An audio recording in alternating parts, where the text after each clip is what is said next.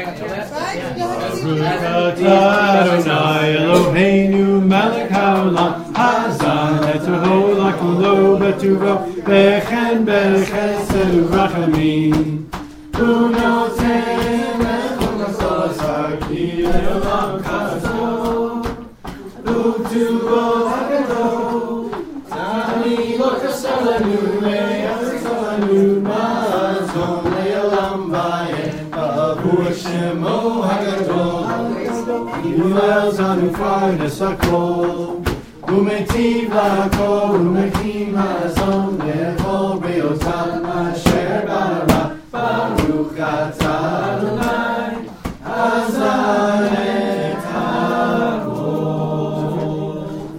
Amen.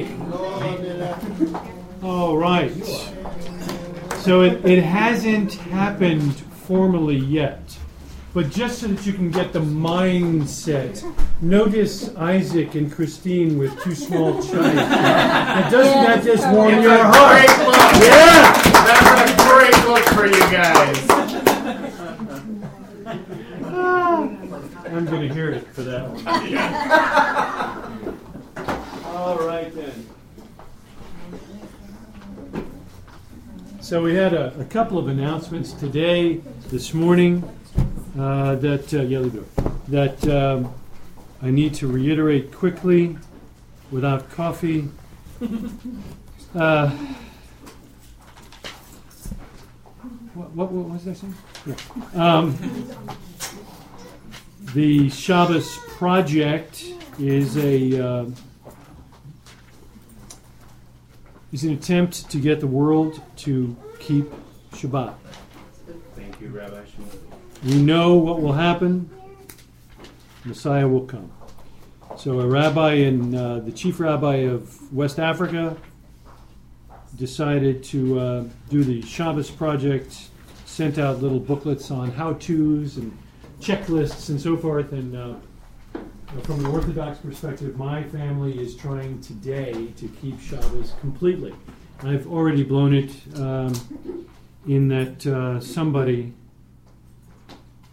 Oh, it was my it was my granddaughter. Lost her bowl of Cheerios uh, that were, of course, uh, mixed with stevia and cinnamon and yogurt on the floor while my wife was out of the room, and uh, I went and tore a paper towel and went, oh.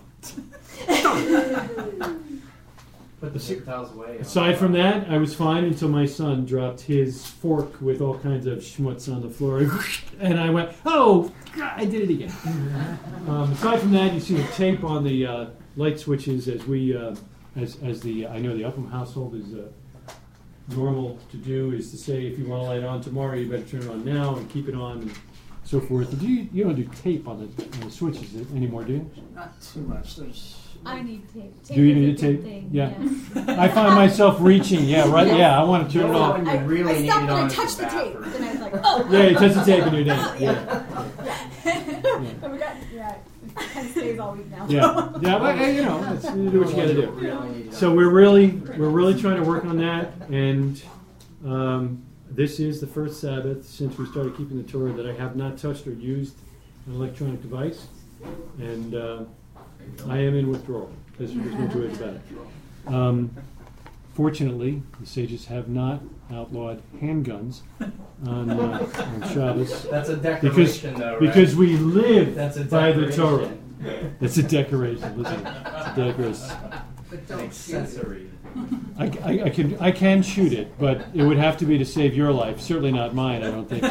Um, Well, preservation of life. so anyway, that's that's where we're at today. So uh, as much as you can help with that and uh, get used to it, that'd be great. I think. Uh, light is on and shall stay on in the bathroom for you. This is the second portion of the year, Noach. First was uh, Reshit last week as we had the bar mitzvah for Joshua Gordon. I know that um, Tom from uh, Myrtle Beach is watching us. Everyone say hi, Tom. Good Shabbos, Tom. Much love, Tom. Thank you, Brock. So um, we have several young families traveling.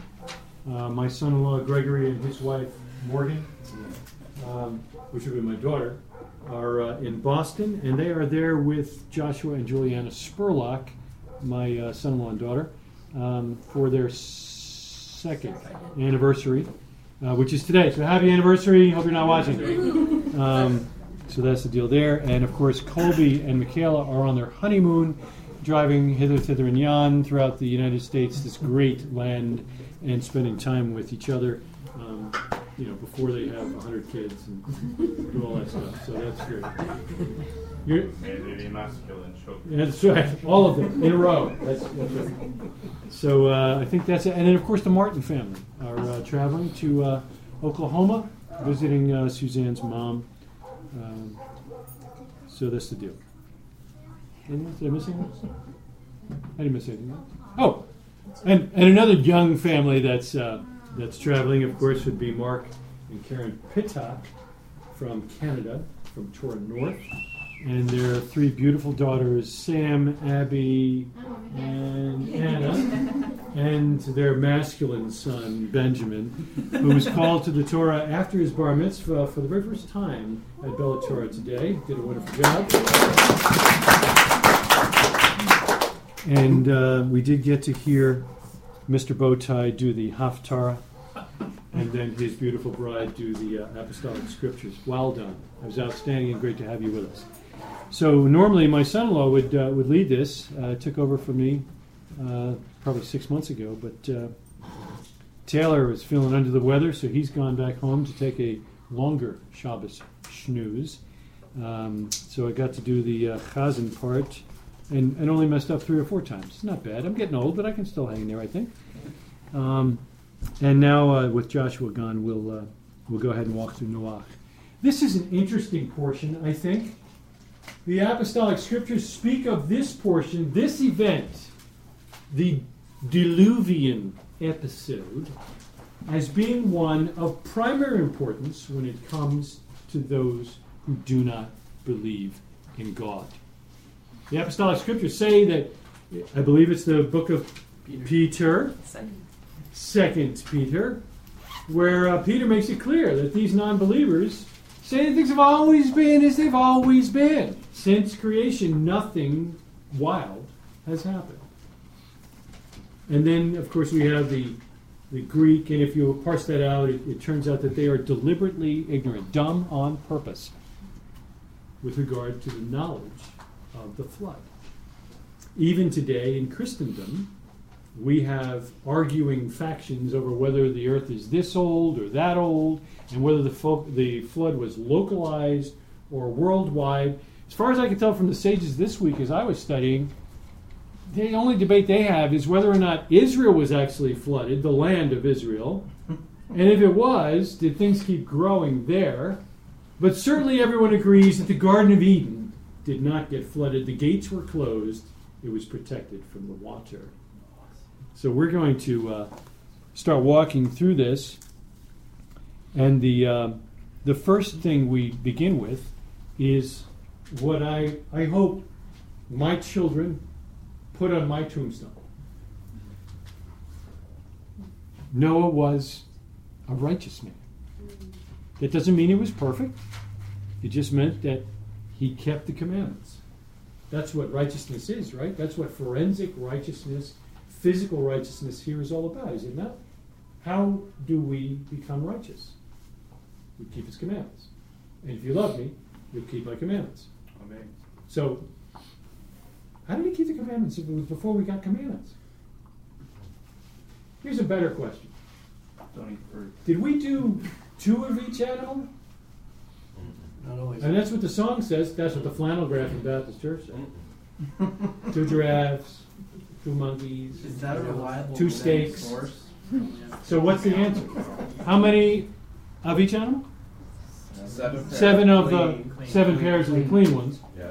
and Two pairs. two pairs of the unclean. How do you know which ones are clean if we didn't get that to Leviticus 23, which is a ways away? Where on our on our timeline, for those who are new to our timeline, right in this corner we have us.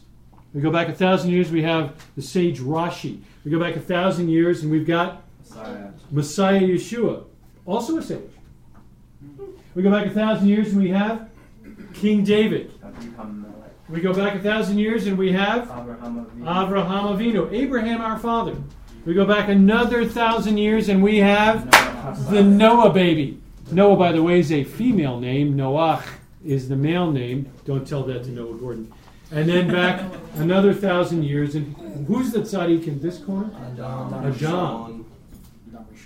Rishon, the first Adam. In the same corner as Mashiach, Yeshua, Adam, Sheni, second Adam. Actually, the last Adam. Okay. So, from us, we go back to here. So here's Noah, here's Abraham, and the flood is about a little past the middle, maybe right at the middle. And we've got the Tower of Babel right bef- after the middle. So, where was the Torah given? Here. So how did he know? Um, I'm just here to make questions. Because he read the Rashi. He read Rashi. There it is. Time is not linear. No. Okay, he read Rashi. Well, I think a question I would ask is, did Adam know? Now that is such a sagacious way of responding. I ask a question and you follow up with another question. How did Noah know which animals were clean? Well, I would ask, how did Adam know? Well, okay, so how how did Adam know anything about the Torah? Why do you bring up Adam? Well, if, if Adam knew, and What what did Adam know?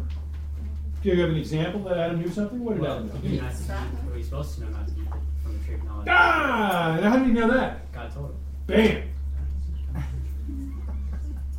Hmm. And that's what we live by, right? Well, Not bread, but Every, but by every, every word that proceeds out of the mouth of God. Where does it come from? Deuteronomy. It is Deuteronomy. It's not. Timothy? Not Mark, not Matthew four. It's not Second Timothy First. Timothy? It's not First Timothy either. It's It's not. Deuteronomy. It's not Oh, I thought you meant the. I thought you meant the God breathed part. Oh, the God Sorry. yeah, that's okay. That's okay. I know you get distracted for a second. It only takes a second. Yeah, I know. I know. But it's in That's good. Timothy is the God breathed part. The God breathed. Oh. Right. The That's Second. Timothy three. Sixteen. And there it is. Yeah. Right. Sixteen through eighteen. Right. All the references. All scriptures inspired by God, God breathed, Okay. and profitable for reproof and for training in righteousness and so forth. So I get it. Okay, good. So, so I just want to make sure I understand from you. Noah is probably not in a bow tie, probably not wearing a handgun, but probably pretty old, and he's told that there's going to be a flood, or that he's got to build the ark. yes. Which one came first? He's flood. And the ark. He was told he's got to build an ark. He was not told there was going to be a flood. He was told he's got to build an ark. So the sages argue, why did it take so long? I mean, come on. How long does it take to build an ark?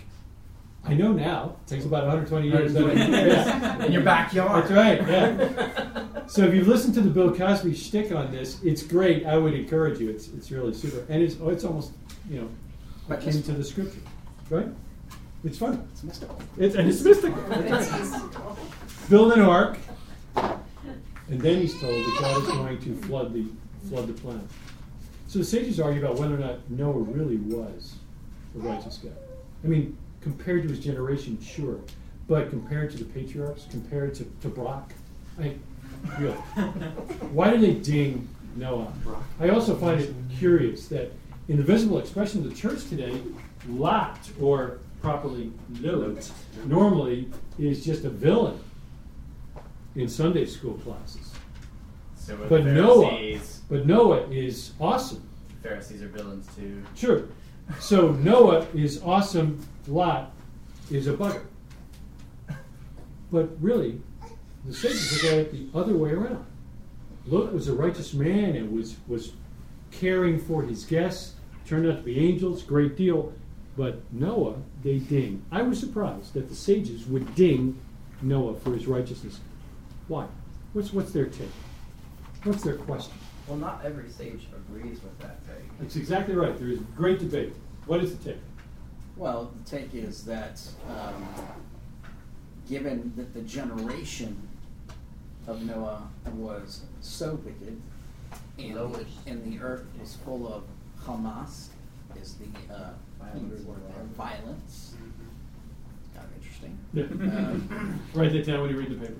and uh, so there is some who, who take the view that, well, it wasn't that hard, relatively speaking, to be righteous in Yeah. that generation. It was a pretty low bar, right? As opposed to Abraham or um, you know or other tzaddikim that came know, Sure. at different times, where uh, some would argue the standard of righteousness then was much higher.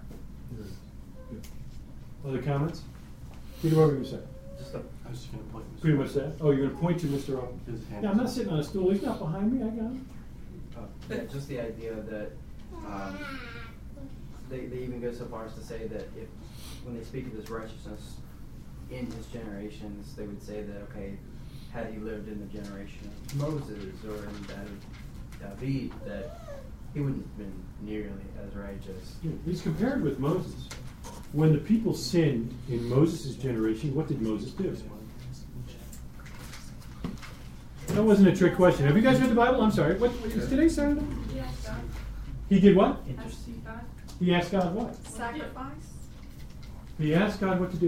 In some situations, very well. When the people sinned, the golden calf, what did he do? He said, uh, he said, he said, if you're not going to forgive them, blot my name out. Take me out. I'm with them. Intercession. As bad as they may be, I'm with them. Take me out. But Noah, there's no record that he even prayed for or witnessed to his generation, and that's another reason why it's a low bar. But gosh, I mean, we don't we don't have any record that he was out there banging on doors and going, you know what? I've been told to build an ark. Worse than that, I, I've heard it's going to flood. Noah, what is rain? You, we never had any rain. I don't know what you're talking about. What's up with that? Don't the apostolic scriptures say that he preached? He righteousness? preached, yes, exactly right. Preached But righteousness, right. I'm just assuming that the sages of Israel haven't spent a lot of time in the apostolic scriptures. You're exactly right. And Unless how the writers of the apostolic scriptures are. were sages of Israel? Yeah. I like it. I like it. How would, and I got you, how would Noah be seen in your eyes as preaching righteousness to his generation? Just be his testimony. What was his testimony? What was he? What? Say it What he again. was doing. What he was doing. That's exactly right. Now I ask you, what's your testimony in your generation? Isn't it? It's what we say. now. Yeah, it must be what you say or what you think. No, it's what it can't be what you do, right? Yeah, it's what you believe in your heart. But yeah, it's what we do. It's exactly what we do. Jonathan, what are you going to say? Isn't isn't Noah one of the three listed in Ezekiel where God says even if so and so? I think so. And Daniel, Daniel. Noah, and was it, They was it would- Job? Yeah. Yeah. But it's not really Daniel. It's not Daniel? It's a different guy. A guy? The guy we don't know? Not Daniel. It doesn't really work if it's not somebody we know, right? Well, it's someone named him. Someone name him. Okay. But yes. But we're assuming he's a pretty righteous guy, He must be, because he could right? provide for himself. He could save himself, Right. right? Good, yeah. Um, there, the, the, one of the several midra, midrashim here um, that talk about the righteous Noah. All right, now I got to stop you because I got Rebecca over there playing with the girls and she didn't hear you. One thing, and secondly, she's been asking Nehemiah for weeks what midrashim means. Okay, so midrash um, mean drash means to search. So midrash is from searching, from from the search. Midrashim is plural for for, for midrash. So there is a collection Like of sermons. of um, teachings and uh, understandings that are that were you know, transmitted orally for many, many, many, many years. Eventually, were, were written down in what's called the Midrash Rabbah, the Great Midrash.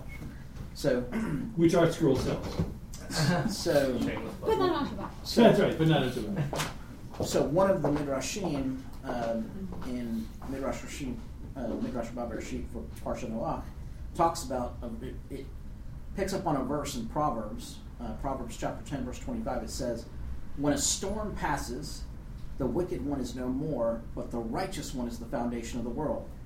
When a storm passes, the wicked one is no more, This is referring to the generation of the flood. But the righteous one is the foundation of the world. This is referring to Noah. So the sages picked up on this verse in Proverbs and immediately connected it back to to Noah and the flood. Major storm. storm and the wicked are no more. You know, who's left? Noah. And he becomes the foundation of mankind from Amen. that point forward. Right? Excellent. Good. Good. There's All right. Also another idea from Proverbs, that very same chapter, actually, Proverbs seven, that, that, um, uh, I'm I'm trying to get the actual quote here, it, it's, uh, ten seven is, um, Blessings will descend upon the head of the righteous one, but their violence will smother the mouth of the wicked. Remembrance of a righteous one brings blessing, but the name of the wicked will rot. That's um, an idea of why they mention Noah's righteousness in the very first, from the outset of this portion, before they go on to, oh, these are his kids, these are his sons, this is what he did. So it's it's the Torah blessing Noah for his righteousness me- by mentioning him by name. Rashi says that uh, when a righteous man is mentioned, he should be blessed. Good. Came from the same place in Proverbs. So,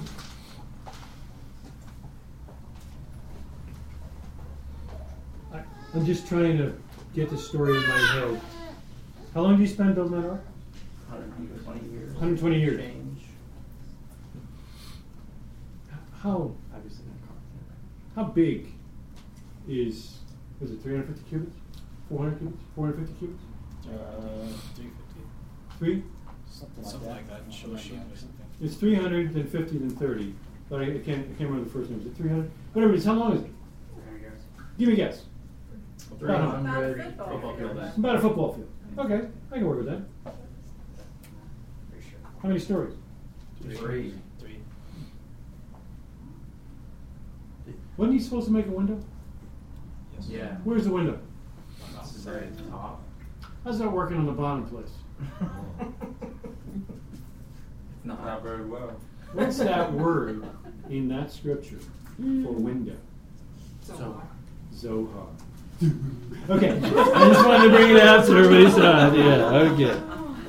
There it is. Well, does that have a deeper meaning?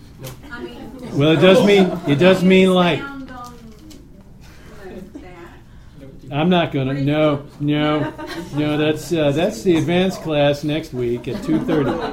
Yeah, no, I'm not going there. Yeah, sorry about that. Don't open up that window. We, uh, by the way, are in chapter 6 and verse 16. You should make a light for the ark. That is uh, the word Zohar. Okay, so I always thought that he sent out a raven. What happened to the raven? Came back. Did he come back with a bullet hole? I was trying to make sure here. It, it just came back. Okay. Then he sent out, uh, was it a turkey vulture? What was it? A dove. I was a dove. He sends out a dove. What happens to the dove? Comes back. Now, be honest. Be honest. Think back. Do you think he took that dove? How many doves did he have in the ark? Seven. Well, 14, It took it took you a while, but there were seven male doves and seven female doves, right? Yes. I just want to be sure. Okay, so he sent out the dove, and the dove came back. Now, as I'm talking about this, can I get my Hebrew scholars to look at that verse and tell me is the definite article there? Is it the dove, or is it a dove? Because I'm wondering. Mm-hmm. Because the sages I was reading this week said he sent out a different dove a second time. How many of you thought, growing up, he sent the dove Same out, dove. the dove came back, and I'm sending out the same dove again? And he comes back with a bullet. No, not a bullet. What? Olive. Was it a branch? Was it a leaf? Sprig. A little sprig? Whatever it can hold. rosemary, something, you know, herbage. Yeah, okay. And then he sent that same dove, I thought, and it it didn't come back. What verse is that? It's- it's- So where is that? And is it a definite article? Did you get it, Jeremy? I mean, no, John. And yes, it says Bet Hayom, That's how you know. which means the dove. Okay, so everybody knows that the Hebrew word for dove is Jonah, right? but the Hebrew name Noah really means rest. But re- okay, it's uh, so it is right. So eight what? Uh, eight, eight. Eight eight. So we got verse from bottom. we agree it's the dove. Death in the camp. So when you think dove, and the dove is coming in, I guess the window. This is on top. Oh, there was there was a deck. Was it like a cruise ship? I didn't think it was like a cruise ship. It was just like a Can you not get on the deck with all the deck chairs and all that, It's a teleport. dancing and all? I didn't think so. like a submarine. I thought it was like a submarine, yeah. And we got like a little window with a rubber gasket seal. That's what I'm thinking, you know. He opens up the window and sends out the dove. Uses this one. When you think dove and the dove coming back and alighting on Noah, the righteous one, what do you think of? Wow. Did you get it? Did you get it? When when you think of the dove coming in the light and alighting on the righteous one, what comes to mind? This. I mean, even uh, even just the whole scenario, you know, like saying that, um, you know, this new era of mankind is coming forth from Noah. He's the No. foundation. And then, you know, it's it, it, it's, it's it's mindful of Mas- Mashiach. Amen. Even in Isaiah 53, Yes. it says that he shall see his seed. You know, so those who who come to faith through him, right? Um, you know, and use him as the example, uh, become as he is. Like he said, he said, "May they be one Amen. as we are." As one." we are one. Amen. All right, so we see at least a picture of Messiah, which we should see with every tzaddik in the scriptures. I think that's cool. So, did everybody think growing up it was the same dove? Yeah. It looks like, according to the Hebrew, he took the dove that first time. How about the second time? Did he take the dove again, or did he just grab There you go. dove number six? Dove number six came back, Hayonah is the second time. Yeah, and I so it's the dove. Yes. I like it. Third time? Third time's champ. The dove did not return. I'm almost, I, I thought I looked this one up myself. So, Hmm. so while the, the Hebrew scholars are Yeah, I know. Bam! So, same dove. The Baptist got it right. Scary but true. I know. It happens once every 150 years. So, here's the question for you now Where did the dove find the olive leaf, branch, twig? What'd you call it? Something big enough to carry. Something big enough to carry. Where do you find that? In Israel, of course. Right? So, the sages say the land of Israel they never got flooded. That's a miracle, too. Can you imagine being in the land of Israel? And Of course, everybody got wiped out except Noah, so there's really nobody there. Oh, yeah, yeah, so really didn't matter. that it was an olive branch too, because it's better to have something bitter at the hands of God than something sweet that you didn't earn. That's cool. That's cool. The sages actually go out of their way, those that believe that the land of Israel was not flooded. And they say that that, I mean, we're talking about Mashiach. Where do you think that olive leaf came from? The tree The of our- sages say it came from the Mount of Olives. I like that too.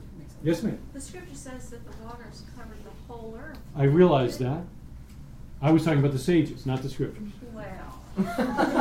and there and there is you know a lot of back and forth, and a lot of times, uh, most of the commentators will say, but you know that just doesn't match up with the literal text, the plain, simple meaning of the text.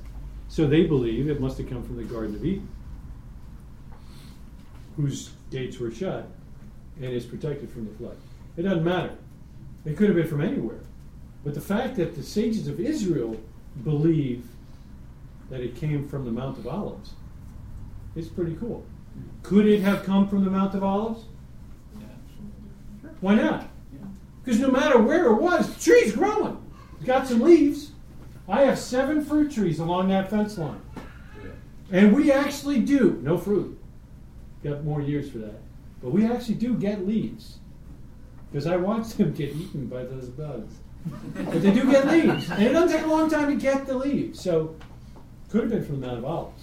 But it wouldn't it have been there when the first, when the raven went out? When the?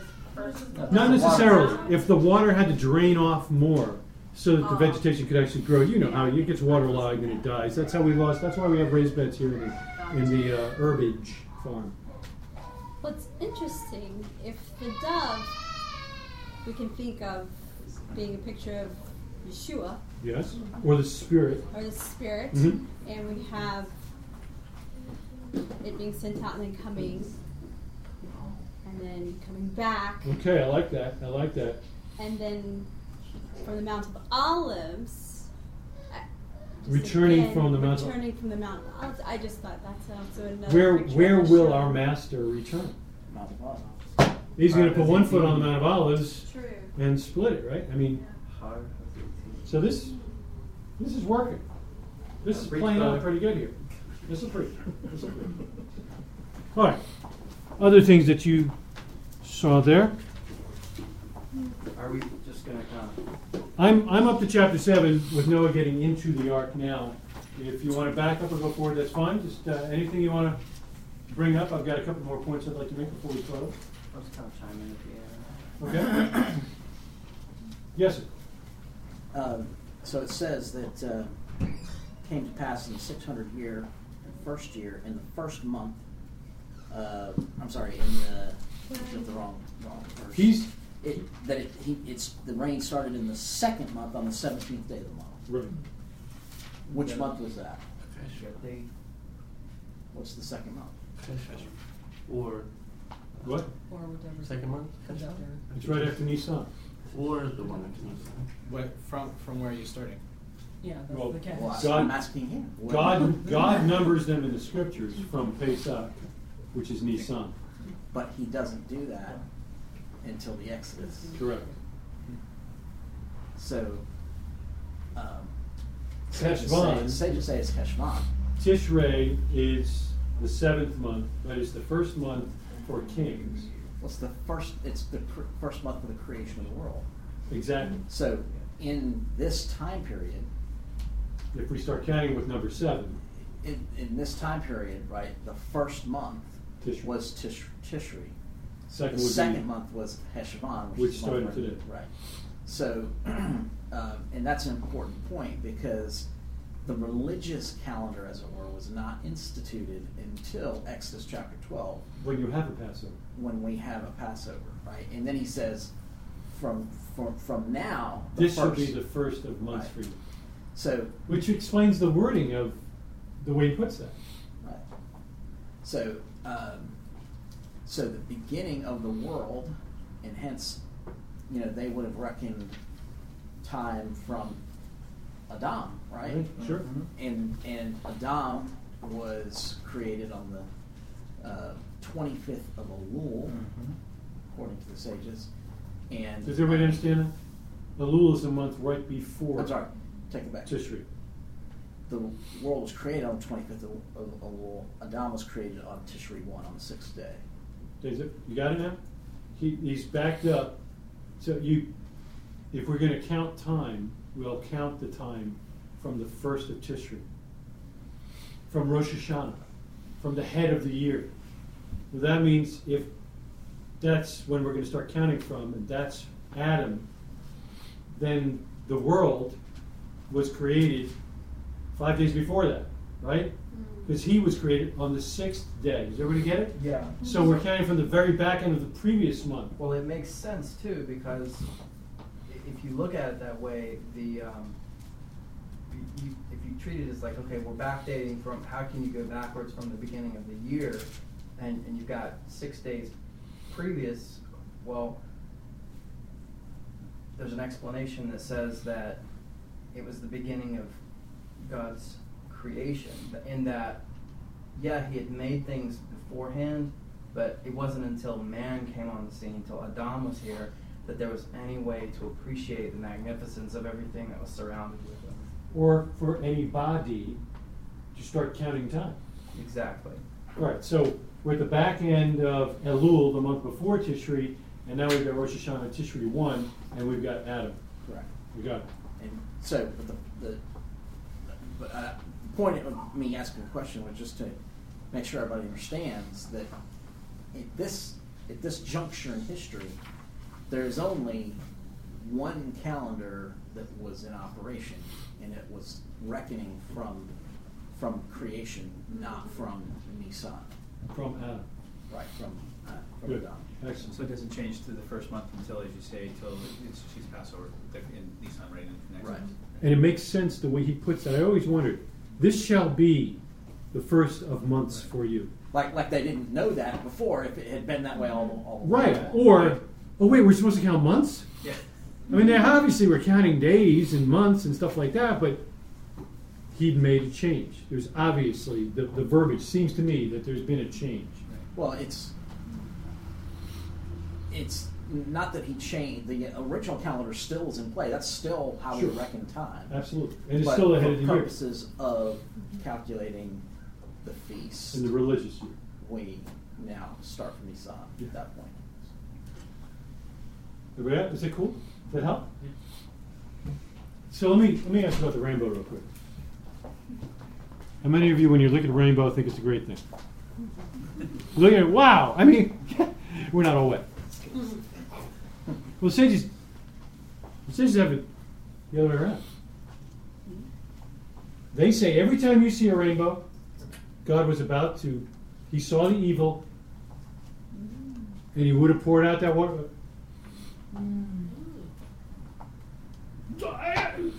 Okay.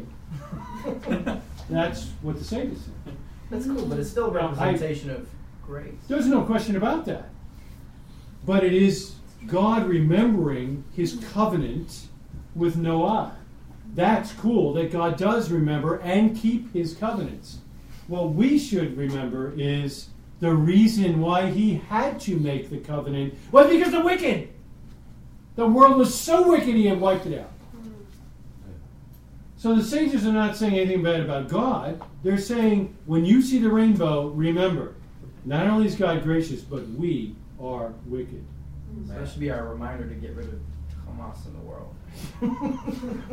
And, and anything going on in our own lives, right? Because Yeah. so salvation begins Yeah. right here with me. We'll work on you when we get me done. Yeah. For me, whenever I, I see rainbow, it, it's proof that God exists because it's one of the he said he would do it, and he it says it doesn't say that he did it once and you know it's all it's going to happen from now on. It, it, it the way he worded it seems like he's going to do it every single time. So that you know that I've seen you know a lot of rainbows. So Yeah. to me, it's like God puts a rainbow in the sky every time. So he's still there. He's still affecting the world. I love it. I love it. Do you, do you, does your Bible have it, you know, kind of majestic? Lee, I beg your pardon, that's probably an adjective for an adverb. Um, does it say, when it rains, I will put my bow in the sky, in the cloud? Does it put it like that? Or does you have some Yeah, kind of funky verse version? 13. What's it say? What's yours say? I set my bow in the I set cloud. my bow in the cloud. Is that that looks like an English Bible? You're reading left to right there, are you? I'm Just checking. left to right. Left to right. Okay. So keeping with this time thing, yeah. right? So then it says that the you know the waters fell for you know 150 days, and you know, and when you and and then when you get to uh, verse, uh, what is this? Um, um, I guess would be verse um, 13, um, or maybe 14. Seven thirteen. Uh, eight, Eight fourteen. yeah, and it says, uh, I'm sorry, eight four. It says, uh, and the ark came to rest in the seventh month, on the seventeenth day of the month, upon the mountains of Ararat. When would the seventh month be? Oh man! So counting from Tishri, then Cheshvan, then uh, it's not Sivan, Kislev. Kislev, He's not looking at the next one, yeah. but- right? So that's the third. And what do you want? The seventh? Holy cow! Wait, the seventh Nissan. is it Nissan? Yes. Okay. That's fine. So it came to rest in the month of Nisan on the seventeenth day. Oh. What happens on the seventeenth day? Is that Wow! Pickering? Bikkurim. First fruits. Hmm. You're scary good sometimes. So, uh, Other So- it's just scary. scary. So the point is, uh, you know, we, we have the whole connection to Pesach, right? Is the, the whole idea that you know that Messiah came and was that peace offering, right? And he he would have been offered up, you know, three days prior, but um, in the middle of that week, you know, we have the offering of the first fruits. Resurrection is the theme here, right? Yes. Well, God just wiped out the entire planet, and he's it's almost as if he's starting over now with with uh, new life, as it were, Mhm. in this righteous man Noach and his family, right? That's good. And it happens, they come to rest. Mr. Rest comes to rest on this Noah means rest. on this particular day, which is forever significant in, first in, the, uh, in God's economy for His people, right? Mm. So, Mm. And of course, he can't. You can't eat from the fruit of the land until first fruit, right. and he couldn't eat what was outside until that ark came to rest. Very good. I like. Hmm. That's good. That's good. By the way, I, I, I need to lift up my uh, my friend Greg. Um, we're we're trying to keep the Sabbath, especially today with the Shabbos project. Um, he's using my midrash book, so he doesn't have to schlep his midrash book here hmm. on Shabbos. That's noteworthy. Amen. You should think about that. He's doing the best he can to try and not violate Shabbat. If he's got to drive, he's got to drive. And I still have to schlep other things. Other stuff, but you know, it is neat, and I, I, I notice things like that. I want to notice things like that in your life. Every little bit you can. Amen. Okay, so tell me about the door of the ark. Really heavy. It's really heavy. How do you know that? Because Noah couldn't close it. Noah couldn't close it, or Noah never tried. Huh? It was shut for him. Who put him in the ark? God called it from within the ark. Come into the ark. I think it's come. It's Bo, I think, right? So it could be come or go. Go into the ark, come into the ark. And you could play it either way. But the point is, God closed the door. So I, I ask you, why does God then later, after the date we just talked about with Greg, why once it's come to rest, we send out the raven and the dove and the dove and the dove. Why does God say, go out of the ark?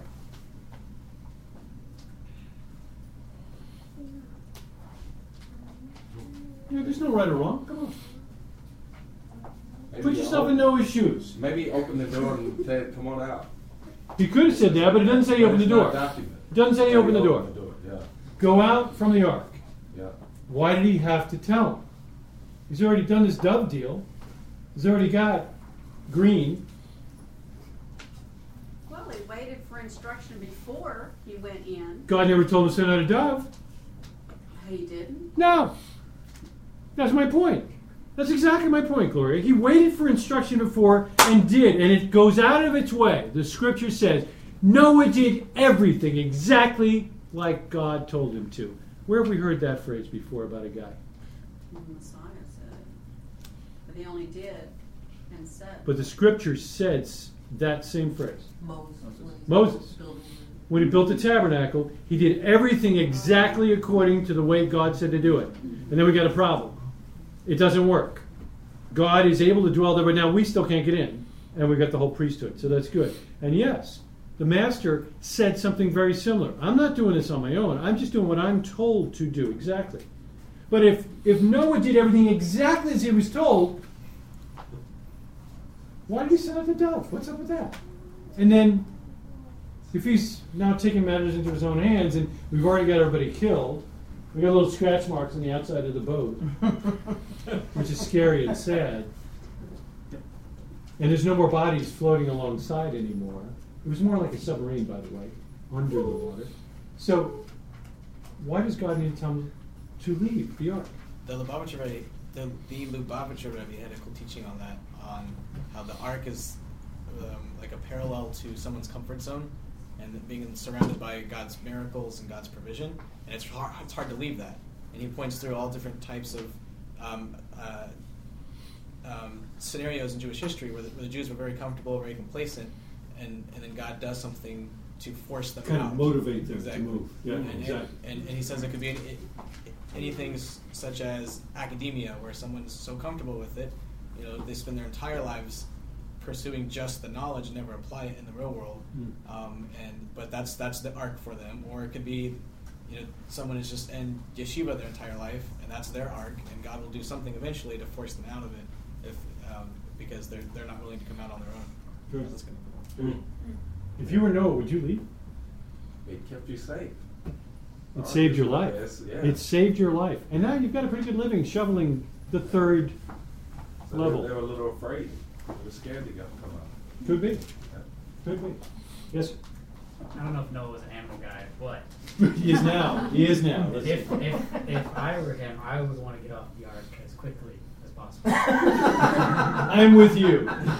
So- Let's check and see if we can leave. Dove, go, dove, go. Oh, darn. So I, I have two, two, two theories. Um, first, maybe he sent out the doves because he was running out of bird feed, so he let all the birds go. Clever, clever. Or it was he couldn't leave because he simply couldn't open the door, so he had to wait for God to open the door. Could be. I like that. You know what the sages say? Who do the sages talk about all the time? David. They talk about Messiah all the time. Now you never hear that in the in the Christian expression of the church, right? We hear that the sages are evil people and coming up with anything they can to prove that Jesus is not the Messiah. But if you read the sages of Israel, as he's doing right now, they talk about Messiah all the time. Man. There is a group of people on the planet that is waiting for and hoping for the coming of Messiah more than anybody I've ever met. And you know, sadly, it's not the Baptists. the sages say this What happens in the world to come with the animals? We read Isaiah today mm-hmm. because it's Rosh Chodesh. But what does Isaiah say about the world to come and the way animals act? The lion and lamb will lay down together. A child can put his hand in the scorpion's nest, no big deal. Mm-hmm. The animals get along. Well, the sages say, why did, why did God have to tell Noah to leave the ark? Because he was living in an expression of the world to come, where God had miraculously caused the animals to stay together without trying to eat one another or him. Yeah. And it was like the blessings we'll have in the world to come. Who would want to leave? In spite of the cleanup mess. I get it. And maybe there was no cleanup mess. I mean, it's like the angels, right? In heaven, you'll be like the angels, neither eating or drinking or giving in marriage. Uh, so many people think you're not going to go to the bathroom. Maybe that's the way the animals are, which would really help Noah out, I think, a lot. Can you imagine being his sons? I'm not schlepping this anymore. I can imagine. That's a tiny window. I just, you know, maybe in the world to come, the animals are together. We don't have to worry about all that stuff. Who would want to leave? And that's what the sages say. They look at God as being consistent. This is his plan. This is what he will do. And this is just a microcosm of him doing that so that we might see. The sages say that Israel repeats what the sages do, what the what the patriarchs do. So what Noah went through, we get to go through. And we will be in a time where we have been protected by Hashem himself. And the animals will be different than we know them today. And it will be like heaven on earth. it will be a place where God has it back the way it used to be. You know what? I like that. I can read these guys all day. In fact, I do read these guys all day. So, but um, so the sages see that that, that he didn't close the door. That verse. Mm-hmm. That's not what that verse means. Right? What's that? What's that verse mean? What did I say? It means that it just says he cut off. He cut off, or he closed off in front of Noah. So that that would mean that he Took away the ramp. He surrounded the ark with wild beasts because people were trying to storm the ark. But if he would, if he was trying, if he was closing the door, they would have said he closed the door, the ark. But it doesn't say that. Cool. Cool. Other comments before we move on? Cool story, yes? We're- we're not- yeah. Do you believe it? How many of you believe that there, there was actually a worldwide flood? Oh, spiritual flood. No, no, I'm serious. I'm serious. Hold your hands up if you believe there's a physical water flood wiped out the planet. Everybody but Peter, is that right? Everybody but Peter? Everybody, oh, Peter too? Uh, All right, you can put your hands down. He said it's a spiritual flood of atheism. I heard of what? of atheism. A spiritual flood of atheism. I atheism. was just making a joke. Okay, okay. So, you know, if you're going to rise up to be an elder in the community, you know, you got to watch those jokes, man.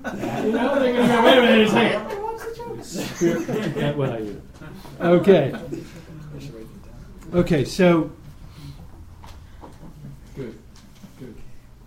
How long was he in the ark? Say it again. How long was he in the ark? You right? What was that? Four days, four nights? No, we had, that was that was the rain. One year, one year and ten days. About a year and a, a year and a couple days. Yeah, oh, a year and a week. You're in charge. How many of you have experience with or are but don't want to admit it? And that's okay. A prepper. How many of you experienced talking to a prepper? Only one person talking to a prepper. Yeah. Okay, Talk to the prepper. Prepper every breakfast. Yeah. So You better explain, Preppers- You better explain prepper. Okay, a prepper is someone who is think it's waiting just an American for thing. They wear like either vests and khakis. Meltdown. they're waiting for some type of, of economic meltdown. You know, the currency's no good, and it's going to go to hell in a handbasket, and there'll be roving zombies trying to steal your food and, and life and so forth. Or So there's a lot, there's a lot of them on television then, what you're right, saying. the government the government is going to get corrupt in America. Canada might come along, late. Right, and and they will steal our rights and come in and The guy with the computer. and rape the women and take our homes and it'll be terrible and, and- and right okay so or there'll be some type of This was why Nuclear- At least five handguns, right? that's right that's right there'll be a nuclear disaster and now there's no more potable water and so so the prepper believes that we must well Harvest the ice. prep we need to prepare we should have a room that's filled with a year's worth of food because food will be unavailable.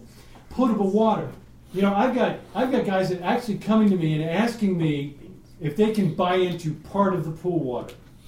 Should there be some type of disaster and we're you know months in our home and everybody's dirty and you've got roving bandits with guns just trying to steal the wood from your floor so they can make a fire to stay warm Canned goods. stuff like that. these are preppers. These are the guys buying you know world war ii gas masks that haven't been used for during the apocalypse and stuff like that. You know this is a prepper.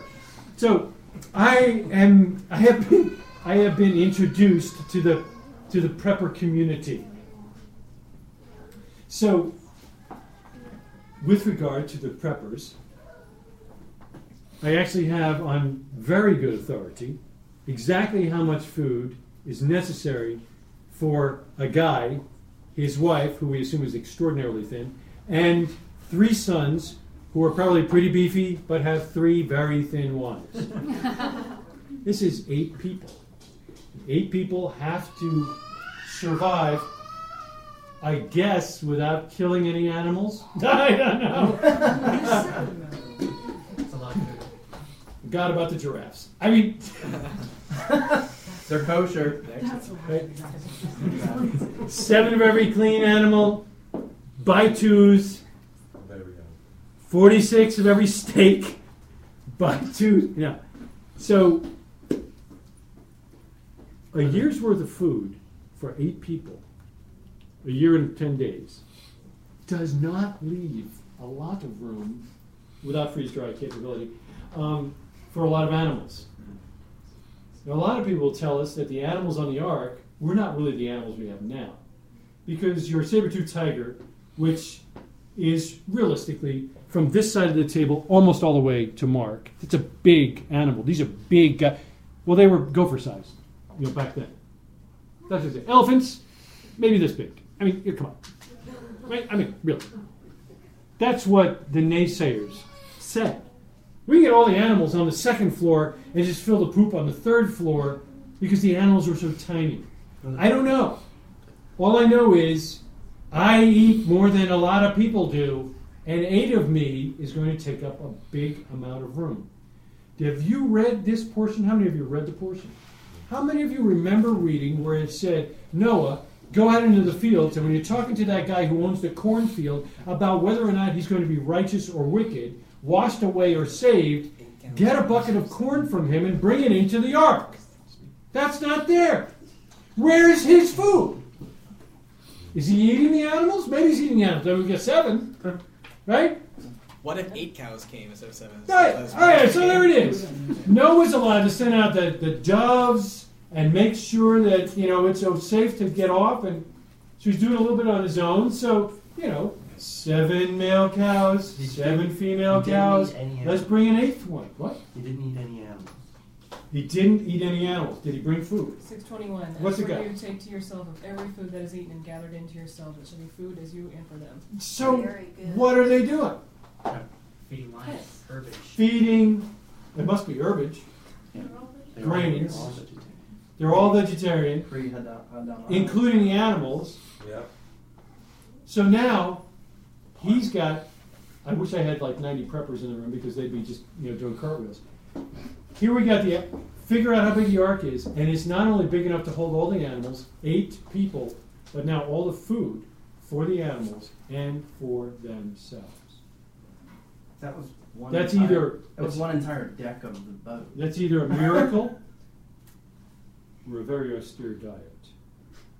Or both. Well, keeping that herbage from spoiling Yes. Is yet another miracle. is a miracle. Now, can our God do miracles that are weird like that? Yeah. Is the miracle of Him providing food for His people for 40 years? Six million people. That's at the beginning. 40 years. Of course, we lost a generation. They died. I wonder if they gave them food. Anyway, so He fed the people for 40 years in the wilderness. That I realized this this past year that wasn't the miracle for me. The miracle was the clothes, right? Yeah. The mm-hmm. shoes didn't wear out. Forget the shoes, You man. the clothes. The kid leaves, he's four years old. No, how big is Ben? Ben was this big. Now Ben's this big. Oh, Same clothes. Man, How's that work? We're not doing that midriff uh, shirt thing. No, no, no. Yeah. Right?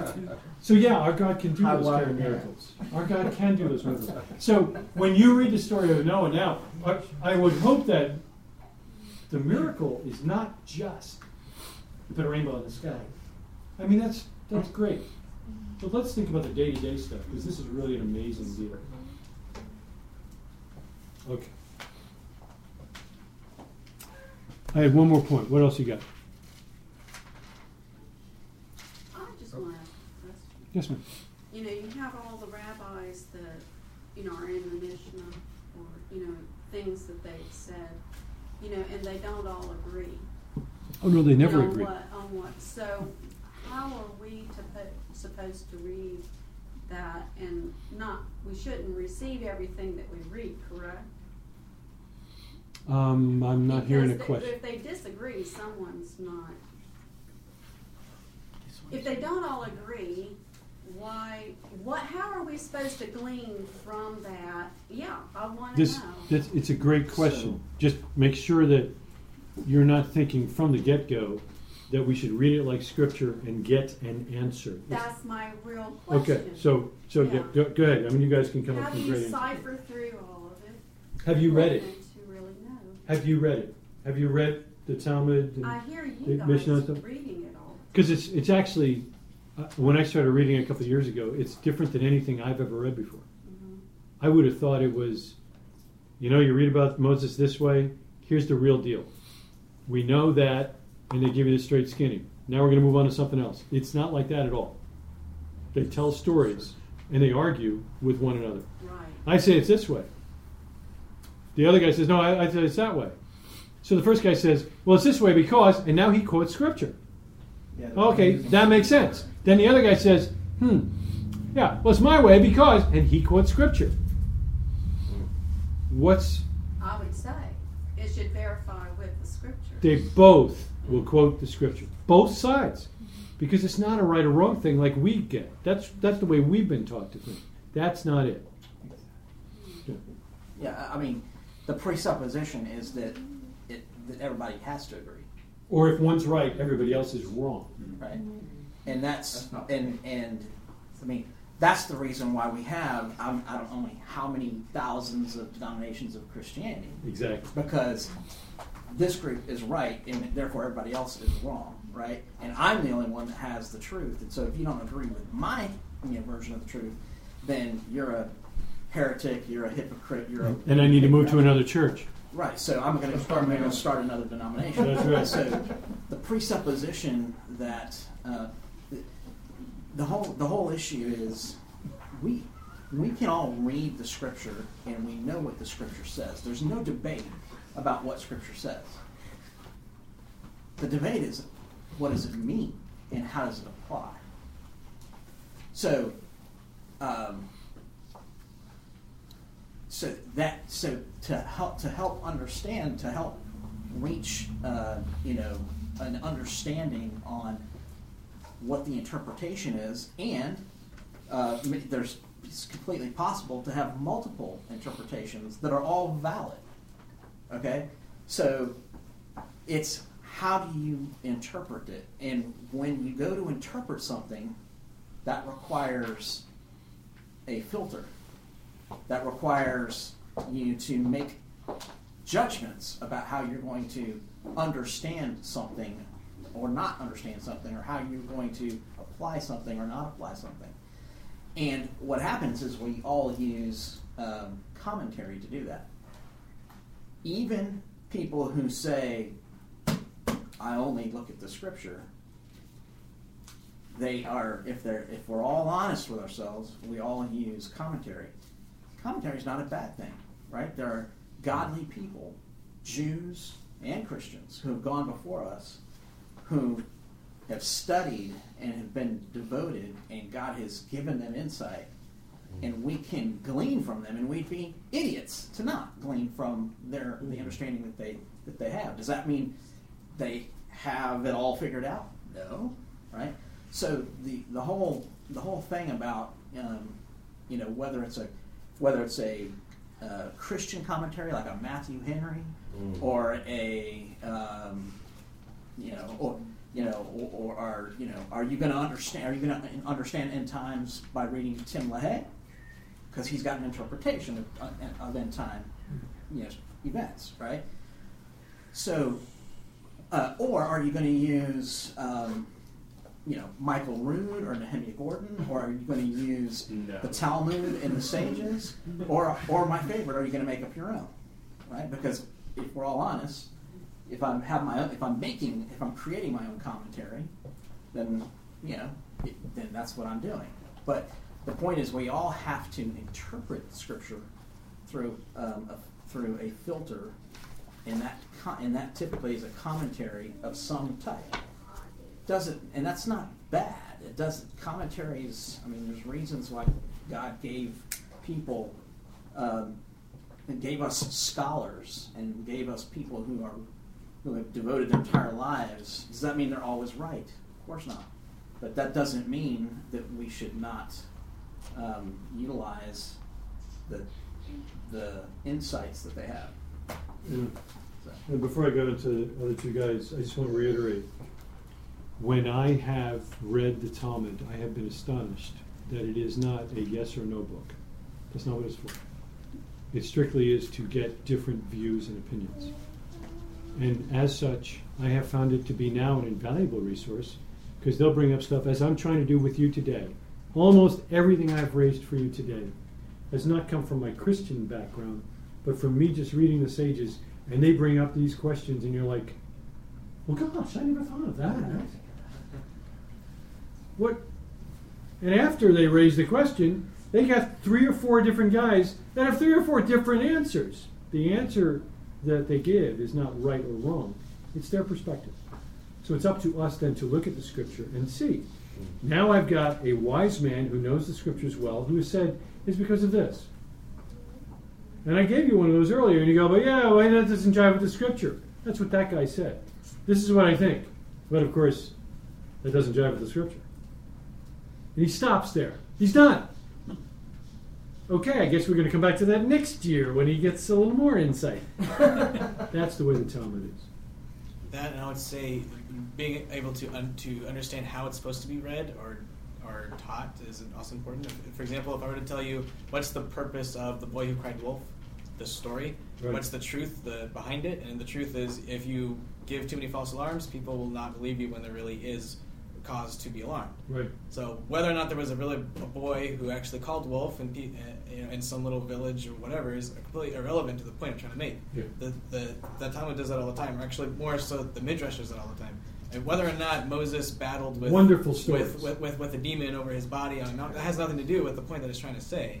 Um, so it, yeah, so that's a big because the Greek mindset will want to look at things very literally, and the Christian mindset will will just sort of say, I just want to know what, what you know what what to do according to the scriptures.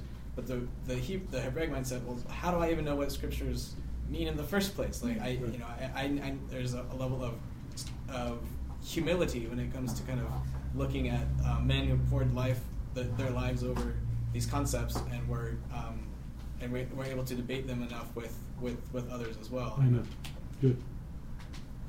Um, and just like a, just a testimony for me is that um, the first uh, uh, Torah observer Messianic community I came into pretty much shunned like the use of the Talmud. You know, they it was just Torah only. Right. You know, and so um, uh, being introduced to you guys, it just took a little while. You knew that already. We had a discussion about that, uh, but. Um, to realize that you know for these guys to learn some of the concepts right this is where tradition plays a huge factor in you know uh, with all the distractions out there for children you know like what we're getting ready to come up with you know everything. You know you, you see all these other holy days. You see how they're kept. You see you know some of us don't even want our children a part of it Right. you know? And so the traditions uh, that are taught um, help to seal that with your family. And i see that now you know and There's some value. yeah they have some value. And if you remember what messiah said right he said your righteousness must exceed the righteousness of the scribes and the pharisees. Right. Uh, then the then the sages who brought this on. And then you see some of the writings of stephen what he said about moses isn't documented. Some of the things he said isn't documented in the actual record. So where did he hear that from? Where, exactly did, where, right. did he, where did he hear that How did he know that? story? Right. you know like with the talib you know what did Messiah mean when he said go into your closet did Yeah. have closets Right. when we think of closet, right, we think of like, you know, look, I'm gonna walk in my closet, grab this sweater. Da, da, da. Did he, was he talking about a closet? You know what I'm saying? So like when you see, you know, now looking at the writings of some of the rabbis and things like that, it's like, um, you know, you can hear what this guy says in the scripture, the scriptures that he quotes. This guy says in the scriptures that he quotes, right? And then you read the scripture for yourself, right? And you know, it's like. Um, like sifting for gold, you know. It's, you know, you got your like he said, a filter. You And know, having a it's like, sage boom. sitting on either side. Yeah, man. Praise and God. these guys spent their life Yeah. studying those things. Yeah. You know, and that's pretty awesome. mean, let's let's take a very famous passage, Isaiah 53.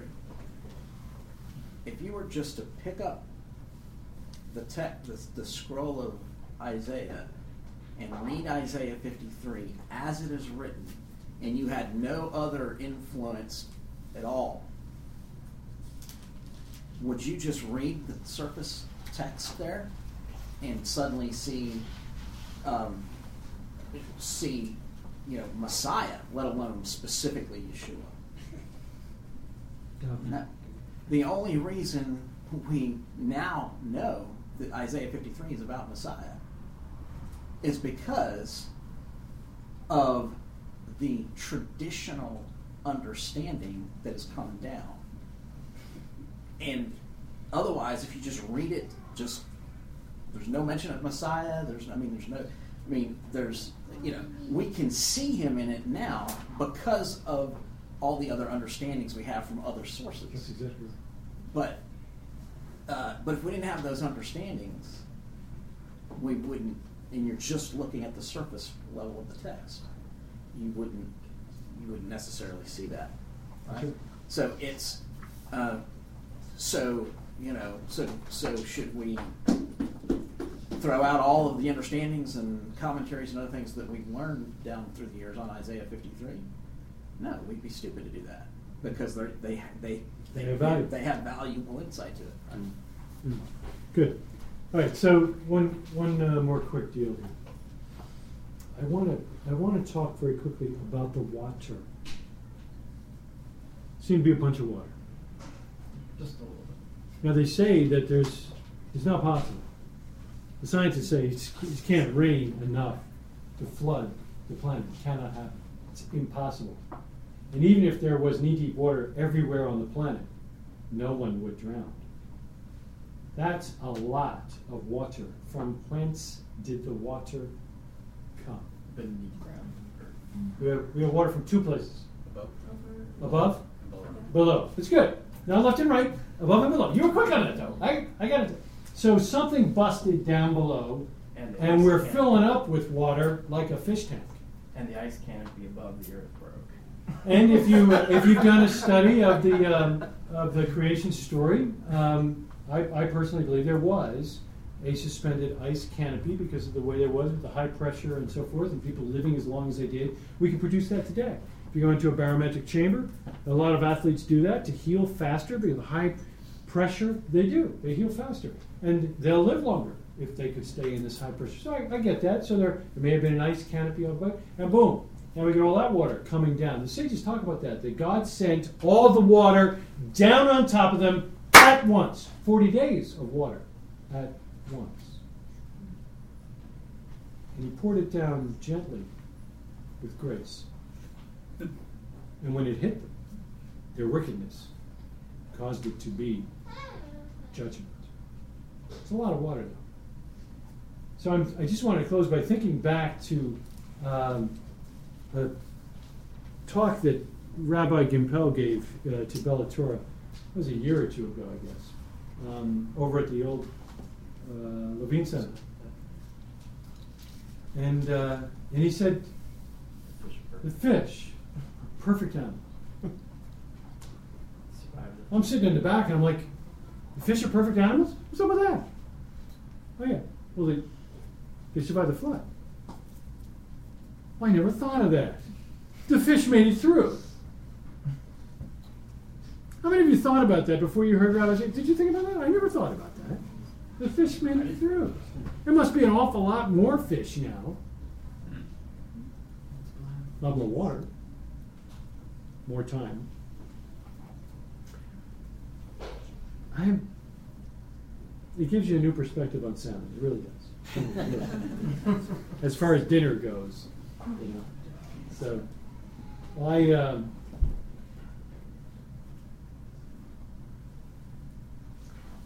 I wasn't sure we'd have time to get into the whole ham deal. That would be the ham thing, um, with seeing the dad's nakedness and so forth. Um, and with only really nine minutes left, I don't know that it's it's worth going there unless you have a burning desire to talk about a naked man. But you know, maybe maybe that's what you want to talk about. Uh, We don't have to talk about that. but We can talk about the other sons. all right. But that's funny because Ham means hot. Ham means Hot. You said burning desire. Oh, burning desire means hot. Okay, that's That's like an epic Batum. Hebrew song. Yeah, Hebrew. Yeah, it didn't even know too. So, last comments on this story of God's judgment on the world, and I just, you know, if there's no other comments, I just want to make it clear: if you don't believe that the flood happened, then I would question your belief in God, because that's what Peter said. It's the non-believers that say that the flood never happened. So if you don't want to believe that the flood ever happened, well then, did Abraham really happen? Did the cross really happen? It may seem far fetched to you that that much water could wipe out that many people, or that God, that Old Testament God, mean and judgmental and always killing people and telling other people to kill people, would kill people. But quite frankly, the apostolic writers used the flood to motivate people to righteousness. Because we got water the first time, and what do we get the second time? Fire. Fire. Yeah, maybe that's nuclear holocaust, and the preppers are right. I don't know. Start saving water. Bottom line is, if you don't believe that God judged the world in righteousness and saved one guy and his family, then you don't have a concept of what family's about. You don't know who God is, and there will be a future judgment where my king will show up. Finally, I feel like Robin Hood, will finally show up, set up his kingdom. And if you're not on his side, you will die. It's as simple as that. It's like you know the uh, winner of the World Series ahead of time. Sitting in the right bleachers, buddy. Back to the Future too.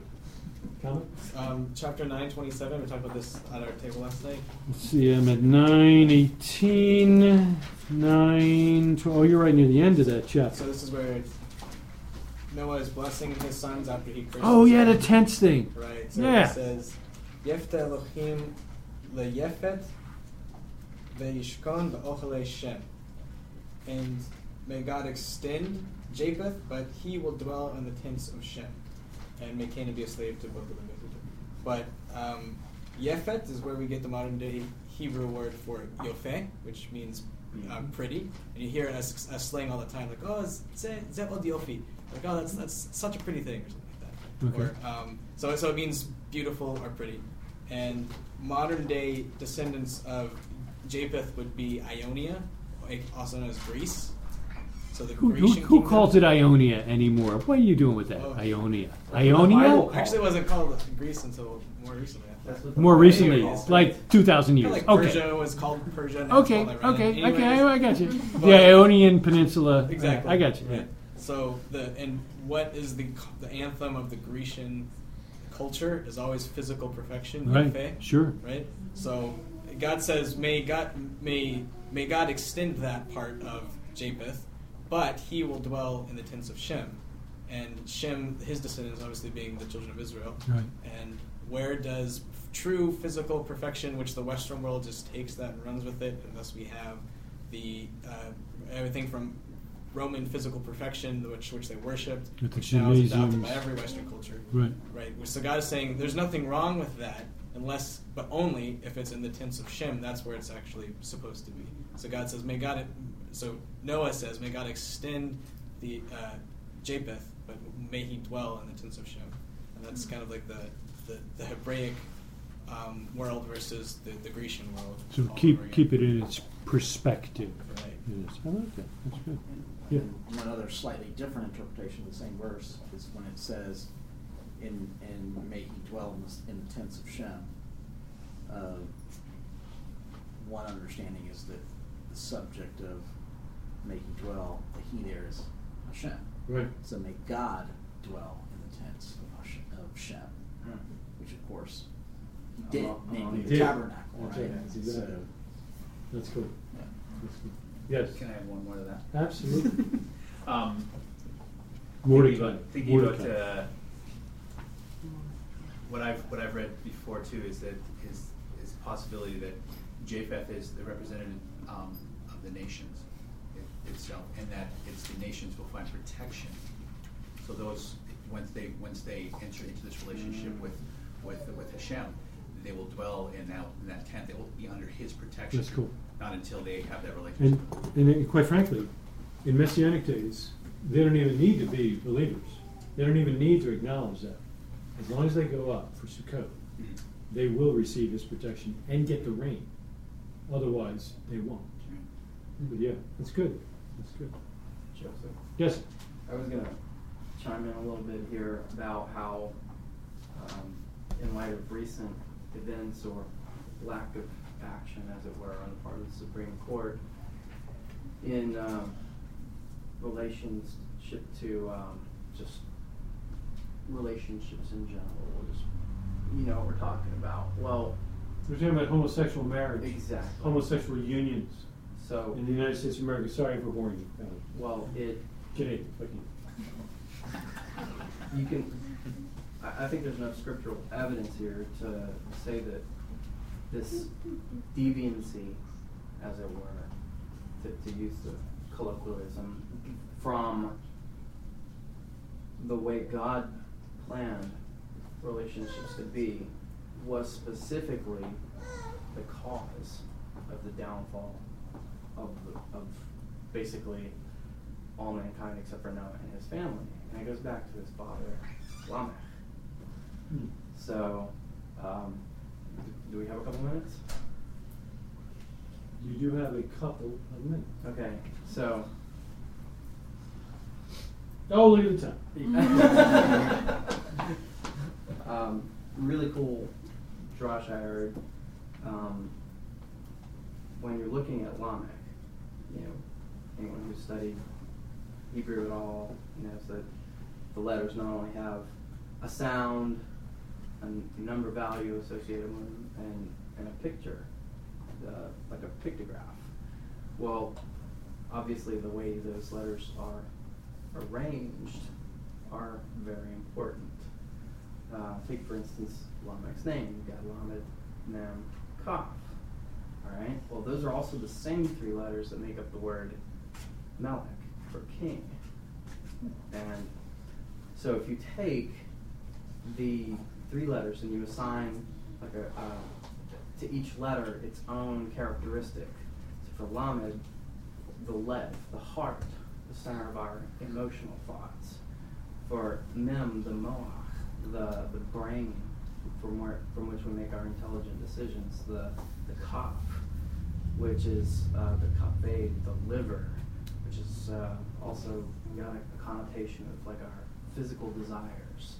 Okay, so the way in which these are ordered, then you've got Melech, who is he's thinking first. He's thinking.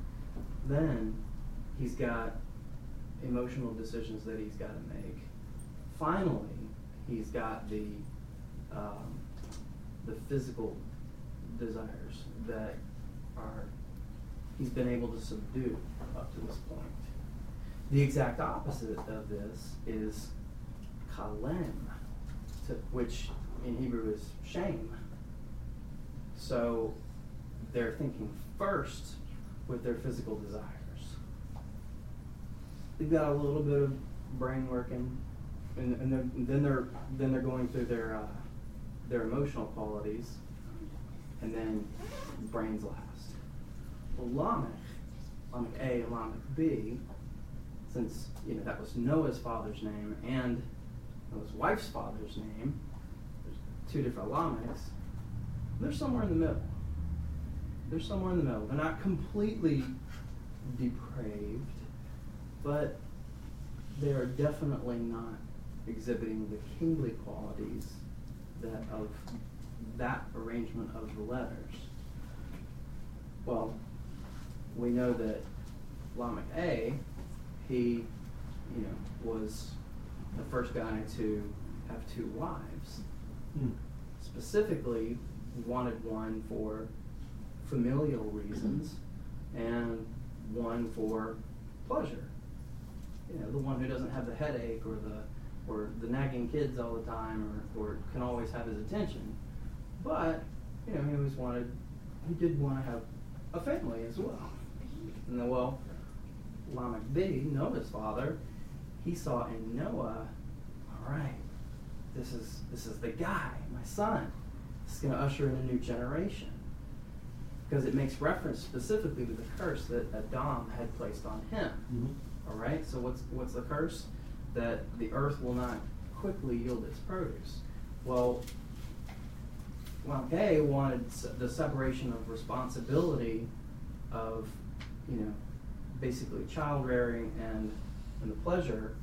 Well, Lamech B, he wanted this this association between economic prosperity with less work. I mean, we got Noah, we got the rest now.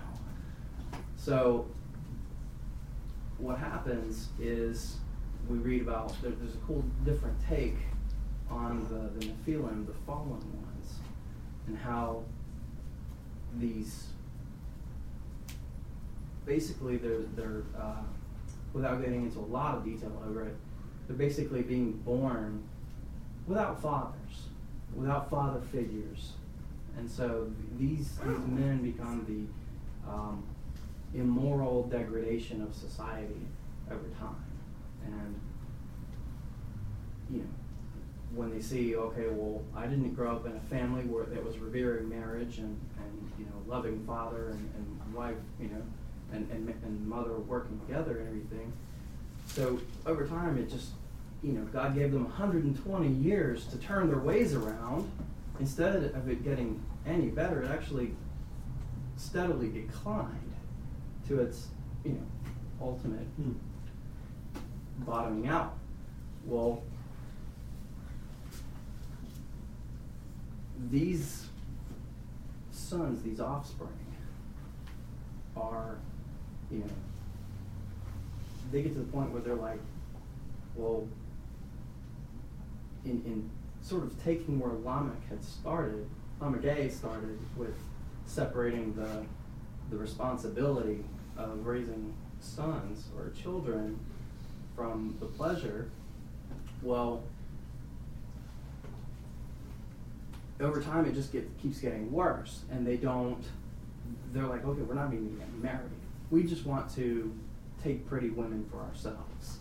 And so the world had become populated with people like this. And, and the word um, corrupt all flesh had become corrupt. It actually has a connotation of idolatry and sexual immorality. Hmm. so these are the, the two main causes there, and then also saw that the qualifier had become filled with violence or robbery, Hamas. All this adds up to the the breaking away from the way God has prescribed the way marriage should be in the first place. The the union between husband and wife and the way they're bringing children up into the, the world. Noah proved to be a tikkun, repair for this, because at the end of Parsha Bereshit, it just says, okay, he begat three, you know, Shem, Shem, Shem Ham, and Ya- Yafet. It's not until the beginning of the next portion that it says, okay, he raised three sons.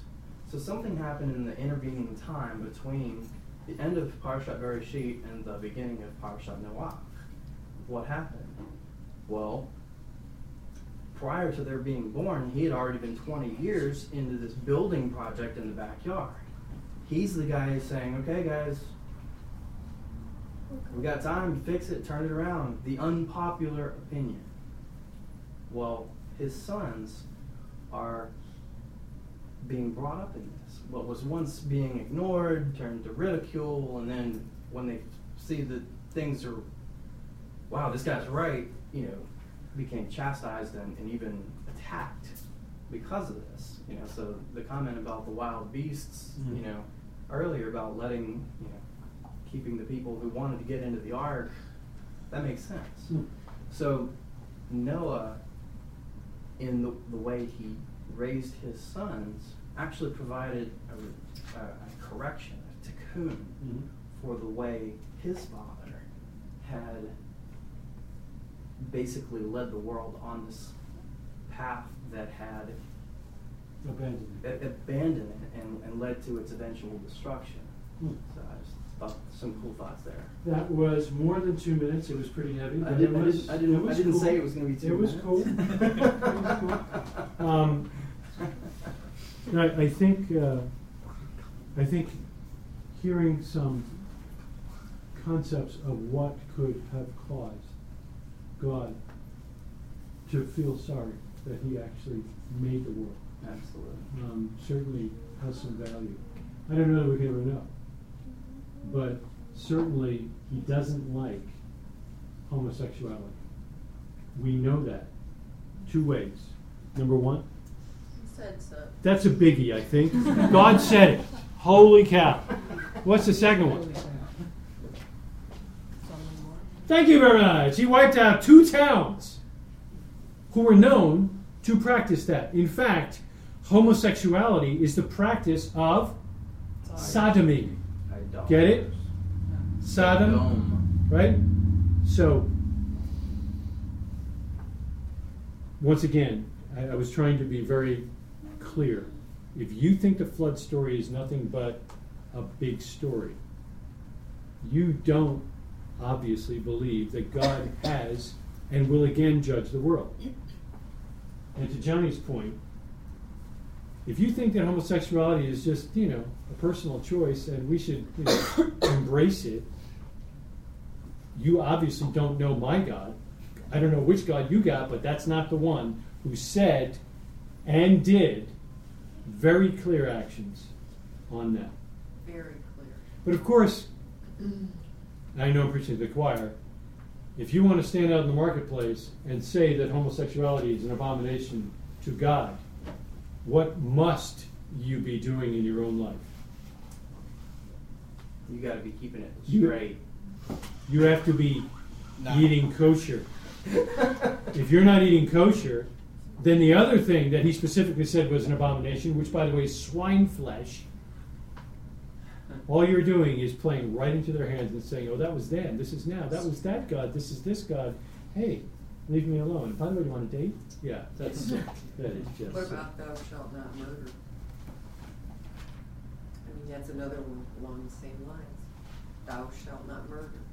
It's the other hot button, which we don't wanna go into right now. Abortion, fifteen. Oh, oh, yeah. I think everybody in the room, Yeah, yeah. including me, was going. We just went from homosexuality to murder. I missed the segue. Now I got it with the babies. Yes. Yeah. Okay. Yeah. Can't disagree. Can't disagree. So, Joseph, I have a really quick one. Re- it's really quick. when it talks about the corruption of the, it, it is really quick. When it talks about the, the level of corruption that the world was on, and he said, the end of all flesh is before me, yes. he didn't say the end of all mankind. He meant all flesh in, in two contexts. The animals weren't spared, that's the first one. And then, except for the ones that were brought into the ark, which suggests that perhaps they were engaging in deviant behavior as well. The world had become so bad. But also that basar, the word there is, is, is just flesh, it's just meat. It, it, it, it connotes that there's like any abs the complete absence of anything spiritual at all. in- Sort of in a the- in the carnal thing people. in, in, exactly. the, in the Greek So- word. Good. Final comments? Yes, ma'am. This parsha gives us a lot to think about as it said that the end days will be like as the times of Noah. That's right. Yeah. It's. It wasn't an aberration that went away and we can forget about. it. Um, if you've if you've read anything of the uh, Creation Research Institute and some of those other folks, um, probably the, the greatest thing to look at is the Grand Canyon. And How- COVID theory. Yeah, right. How do we get there? How do we get to Grand Canyon? Very large river. Yeah, really large river. Of dripping water. Yeah, it must have been long, long, long, long, long time ago. But yeah, I think uh, we should see judgment. We should recognize judgment is coming, and it should motivate us to righteous behavior first, and secondly, to telling people that there is a God who actually can provide a way out. Amen. Amen. Now I'm tired. I'm going to sit down. Let's pray. Mark, would you pray for us?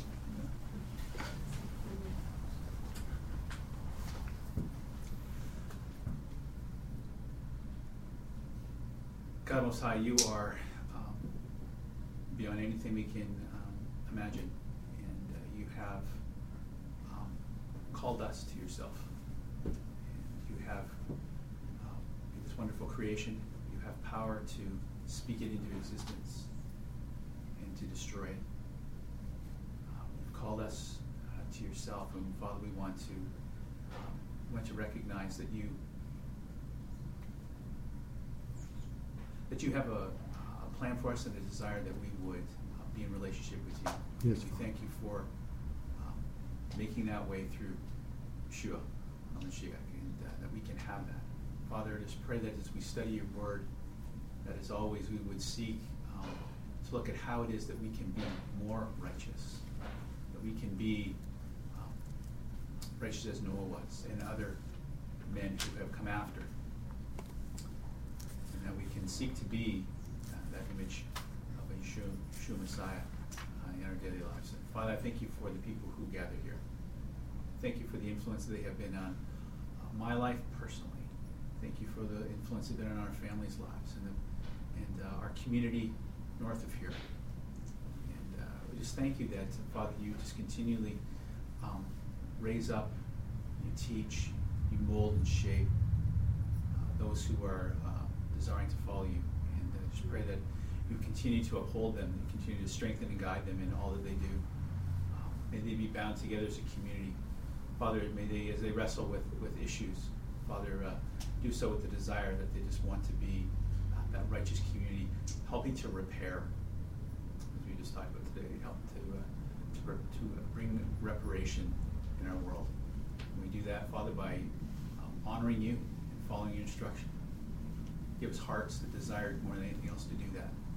We would spend our time and our energies in, in, in learning about that and applying that and doing that. Maybe, maybe more than just things we have in our head, but things that we do day in and day out that make a difference in our world. So, Father, just pray that you, uh, your hand of blessing would certainly be upon this house, upon the houses that are represented in this room, and that, uh, Father, through the days that are ahead, you would uh, guide and you would direct. And uh, Father, may our plans be lined up with yours.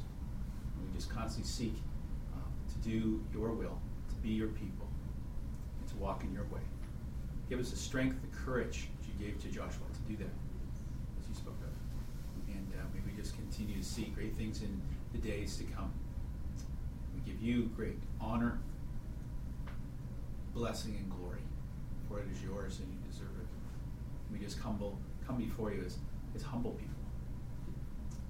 And I pray these things in the name of Yeshua HaMashiach. Amen. Amen. Thank you, Mark.